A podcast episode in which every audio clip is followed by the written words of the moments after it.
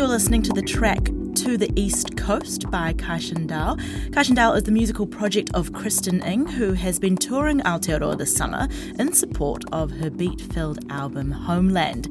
Bridging Aotearoa and China's musical undergrounds, Kristen is Pōneke born and raised, but home for Kristen Ng for the past 10 years has been Chengdu, capital of China's southwestern Sichuan province. Chengdu has been described as a hotbed for an energetic Chinese club culture, with this artist, producer, and writer near its centre. Ng has worked with the key venue New Space and as, as a co facilitator of Chengdu Community Radio. She's also been the rare bridge between the music scenes uh, of Aotearoa and China, running the blog Kiwis for many years and touring numerous Aotearoa musicians throughout China. Mark Amery caught up with Kristen while on tour. Well, kia ora, Kristen. We're listening to a check from your Kaishandao album Homeland. It's called To the East Coast and the album cover uh, features, I think it's your grandparents. There's a story here, right? That's right. That photo is really special because it's of my grandparents. So that's my pawpaw and my gungung, who lived up on the east coast uh, in Gisborne.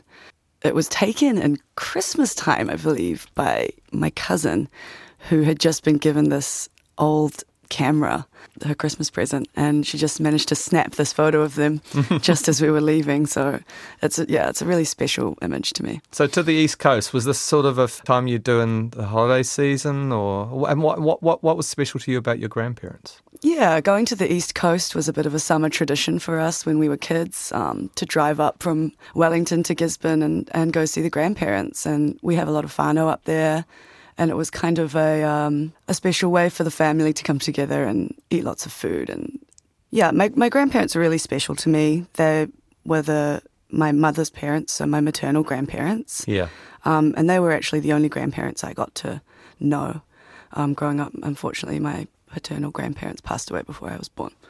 But yeah, going to the East Coast was always a lot of fun to see them, um, particularly my grandma who just loved food and had a really big laugh and and was that a big co- connection to your Chinese culture and ancestry? Yeah, I mean they were uh, originally from Guangdong in southern China, more specifically Taishan, a village in southern China, and they had been based in Gisborne where they had their all their kids and yeah, I wanted that track to be the first track on the album because to me it is about going to the homeland which for us, I guess, is China, if you think about our ancestry and, you know, where our tupuna are from.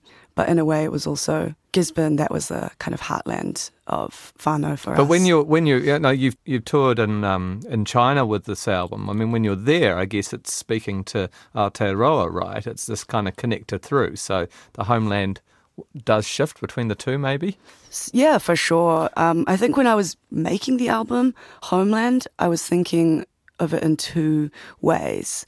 Like, one was homeland as far as your ancestral homeland and where your tupuna are from, and where you consider home, uh, where I consider home, which has always been New Zealand, Aotearoa, and of course China, which is where my ancestors are from. But I was creating this album during COVID, which was a really hectic time for everyone. Yeah. I recorded it all at home um, in my flat in Chengdu, and I think that sense of like the home space and living room and, you know, walking around the kitchen and the living room over and over again, that really seeped into the idea as well. There's a lovely description. I mean, Kaishandao, the, the name, your name, your artist name, I think means machete, which seems to kind of connect to the music. There's there's a lovely um, description you've got of chopped platters serving percussive microaggressions, distorted audio residue, and beat up guitars in the boot. Uh, I think you're a guitarist, as I understanding. Overlapping timelines, birds in flight, slow burning fires. It's a lovely way of putting. Uh, do you have a description for the music in terms of its genre? I mean, there's there's obviously an ambient sense, sense to it, but you know, does it fit within a certain genre in terms of what you're doing in China? I think more broadly, it just belongs to the electronic music world. I create it using synthesizer and a sampler and a drum machine. And I also added uh, electric guitar riffs um, on top of that, um, particularly on to the East Coast, the first track. But it's it's a project that kind of came from performing live and playing in spaces where perhaps bands would also be performing. Um, now it's kind of geared more towards the clubs. It's kind of appearing more in um, clubs and bars rather than live live houses, as we call them in China. So you're touring here at the moment, but you've toured through, I think, 20, after 2021 when it came out in, in China. That sounded like a pretty crazy adventure. 18 shows, four months. Where did you go? Yeah, the China tour was pretty massive. It was actually 20 shows in the end. um, and it went all the way from Chengdu, my kind of adopted hometown, to Inner Mongolia, uh, above Beijing. and it went all the way down the eastern seaboard through Shanghai, Hangzhou, uh, and right down to uh, Guangdong, which is, yeah. Is that common for musicians to travel around that much? I don't think it's as common for electronic musicians, but I was really inspired by bands like Hiperson and Stolen, who are from Chengdu, who do these massive tours, and of course PK14, who are kind of the pioneers of the Chinese version of the kind of get in the van style Ah, of touring. Who, who were they? Is that like a punk band? Yeah, PK14 are a post punk band. Um, Ah. uh, they're originally from Nanjing and they have really inspired, I think, a new generation of bands, uh, post punk bands in China. Um, there's an awesome documentary about it on YouTube, actually, which will actually be screening at the Pyramid Club Ah, uh, in a few weeks' time. Ah, okay, great. Well, we'll put a link to that on, our- on on our webpage. I mean, I was just really interested to talk to you about this whole scene. Before we do, you you dropped in the words there, Mongolia, and I can understand you were even playing like around the campfires there. What's it like? We have this kind of image of just vast grasslands with Mongolia. We don't really think about music. For sure. I think, yeah, Mongolia was a really interesting place because I've been there a couple of times on previous tours with um, the All Seeing Hand. And Mm, from Pōneke, from Wellington. That's right. And the people there are just so warm and friendly. Um, they just take you in, feed you.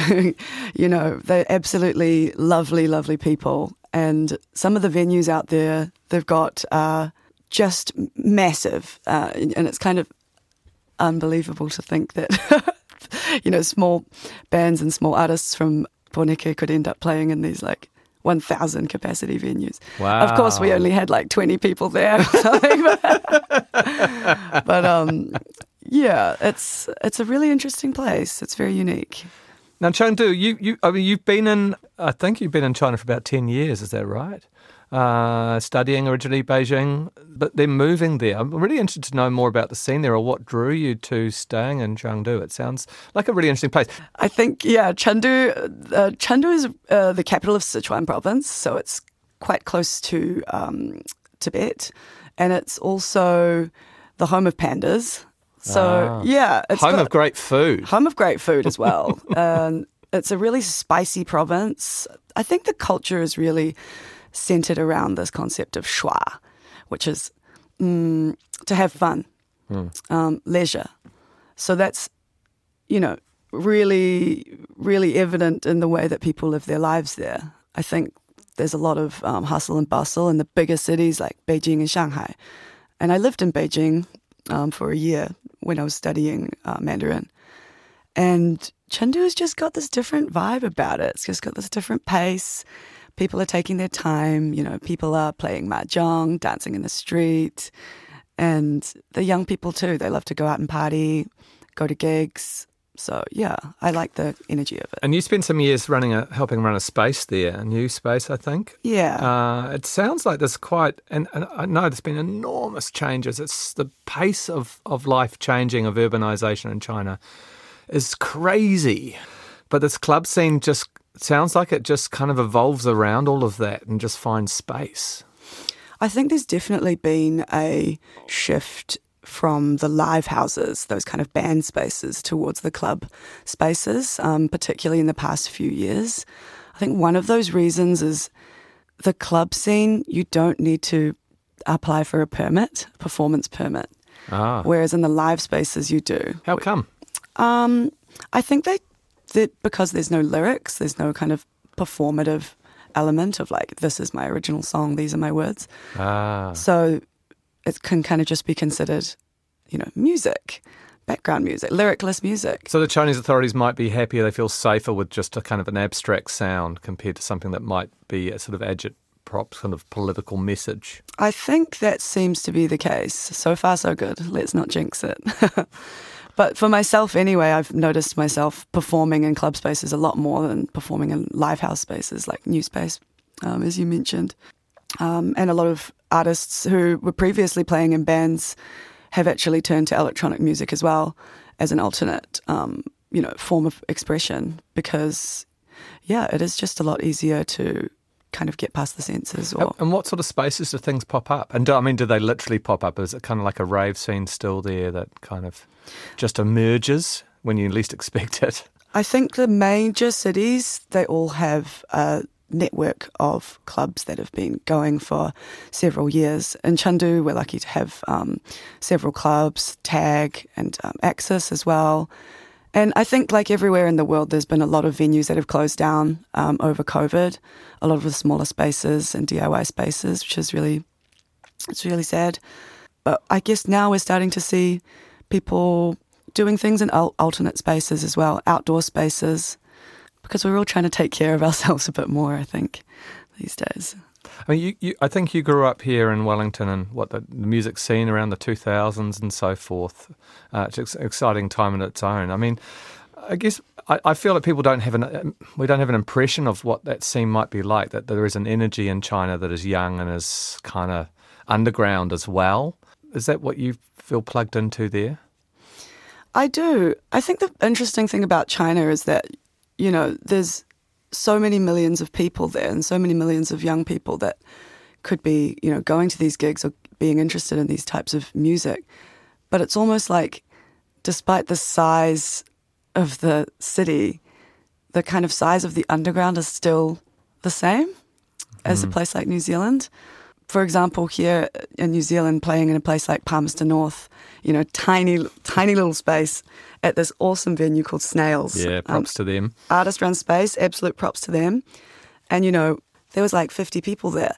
That could be the same in a city like Chengdu, which has got 20 million people. You still might get 50 people at the gig. So, you know, it's an interesting kind of scale. Uh, pre-COVID, you were helping organise some incredible tours over there. I mean, the one that you've got a you've made a documentary about which we'll link to about Orchestra of Spheres. That was like eight cities over two weeks. Crazy, and I see like Womb, who went through another Pōneke band, you know, with video artists like Laura Duffy and Christopher Latupu, really great artists. These are really quite extraordinary tours. I mean, you wouldn't even see in New Zealand. Did um, that must have been quite an experience. Uh, yeah, it was an amazing experience. I've had the pleasure of touring, yeah, Orchestra of Spheres, The All Seeing Hand, Womb, and every time a new artist comes over, it's just it gives me a really refreshing perspective. What's the re- what's the well. rea- what's the reaction to to this kind of music over there, which is kind of alien and strange to anywhere? It's kind of otherworldly, isn't it? I think people's response was shock. people were really um, I think people really had their eyes open, especially with bands like Orchestra Spheres and the All Seeing Hand, who have a really like theatrical and like a really like visual presence on stage. And of course, touring with Erica Sklenars as well, who was mm. doing the visuals and the installation for each show. DJ Lady Laserlight, have I got that right? Yes. I've heard that her name this year is La- Lazy Laser, Laserlight. um, yeah, so uh, I think people really, really took to it and were just really hungry to see artists from Aotearoa, maybe a place that they don't know so much about or certainly haven't really heard so much music from. So, what's COVID done? I mean, has that changed the whole situation for you or anybody else bringing, you know, bands from here over there? COVID was intense. Um, I think we can all attest to that. COVID in China was long. And because the doors were closed for so long, it kind of allowed local Chinese artists to take center stage. Right. Um, particularly at headline slots at festivals or having those like key weekend gigs at clubs and venues, which actually I thought created a really nice. Um, it, it allowed people on the ground to develop their skills and take that um, opportunity to to perform like more often. Now that the doors are open again and international artists are returning, it's kind of gone back to how it used to be in inverted commas. Yeah. Um, but I think that COVID time was really unique because it did take the local Chinese um, artists to the to the forefront. Which is cool. Are you looking at bringing New Zealand X over back over to China, or is your time as a tour organizer over? What do you think? I'm not sure. I think I'm going to keep it on the back burner for the time being. Um, but I am currently looking at bringing Chinese artists to New Zealand. Ah, so the other way round. The other way around. It's really exciting to br- finally be able to bring some Chinese artists who I adore uh, to Aotearoa. Wow. Um, on tour at the moment with me is a dear friend and incredible producer. Her name's Wu Jiuling. Um, she's an absolute stalwart of the scene. She's been producing music for many, many years, has performed in many bands, and she's going to be performing her electronic live set alongside Kaishandao uh, over the next few weeks. So it's really exciting to have her. That's really cool. And are you going to be able to come back again with some more acts? Is that the plan? I hope so. That is the plan. Do you feel full of hope or, or, or trepidation? I mean, there's a lot of, gosh, the world at the moment is a pretty mixed up place. But how does it feel in China? I think, yeah, China's not an, not always an easy place to live. It has a lot of modern conveniences and it has a lot of opportunity. But along with that, it does have its challenges, um, particularly as a foreigner. Um, it is a lot more difficult to kind of stay there. And, and we have seen over the COVID period, a lot of foreigners have left China. I think there's something like only like 20% of the foreign population left in Chengdu from pre COVID. Wow. I mean, I, I still enjoy living there. I still love the food, I love the culture, I love the people. Uh, we'll just see how that pans out over the next uh, time. Thank you for coming and joining us. Thank you so much for having me.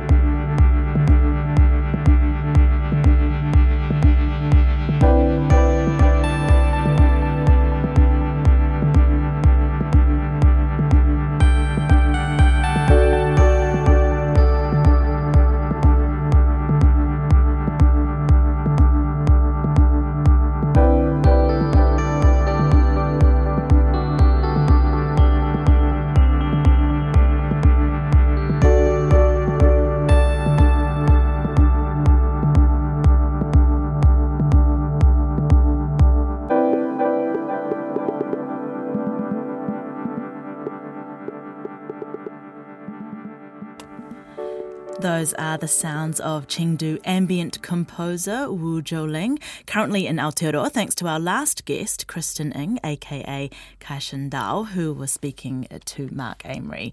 And you can find details on Kai Dao and Wu Jiuling's upcoming performances and film screenings on our Culture 101 webpage.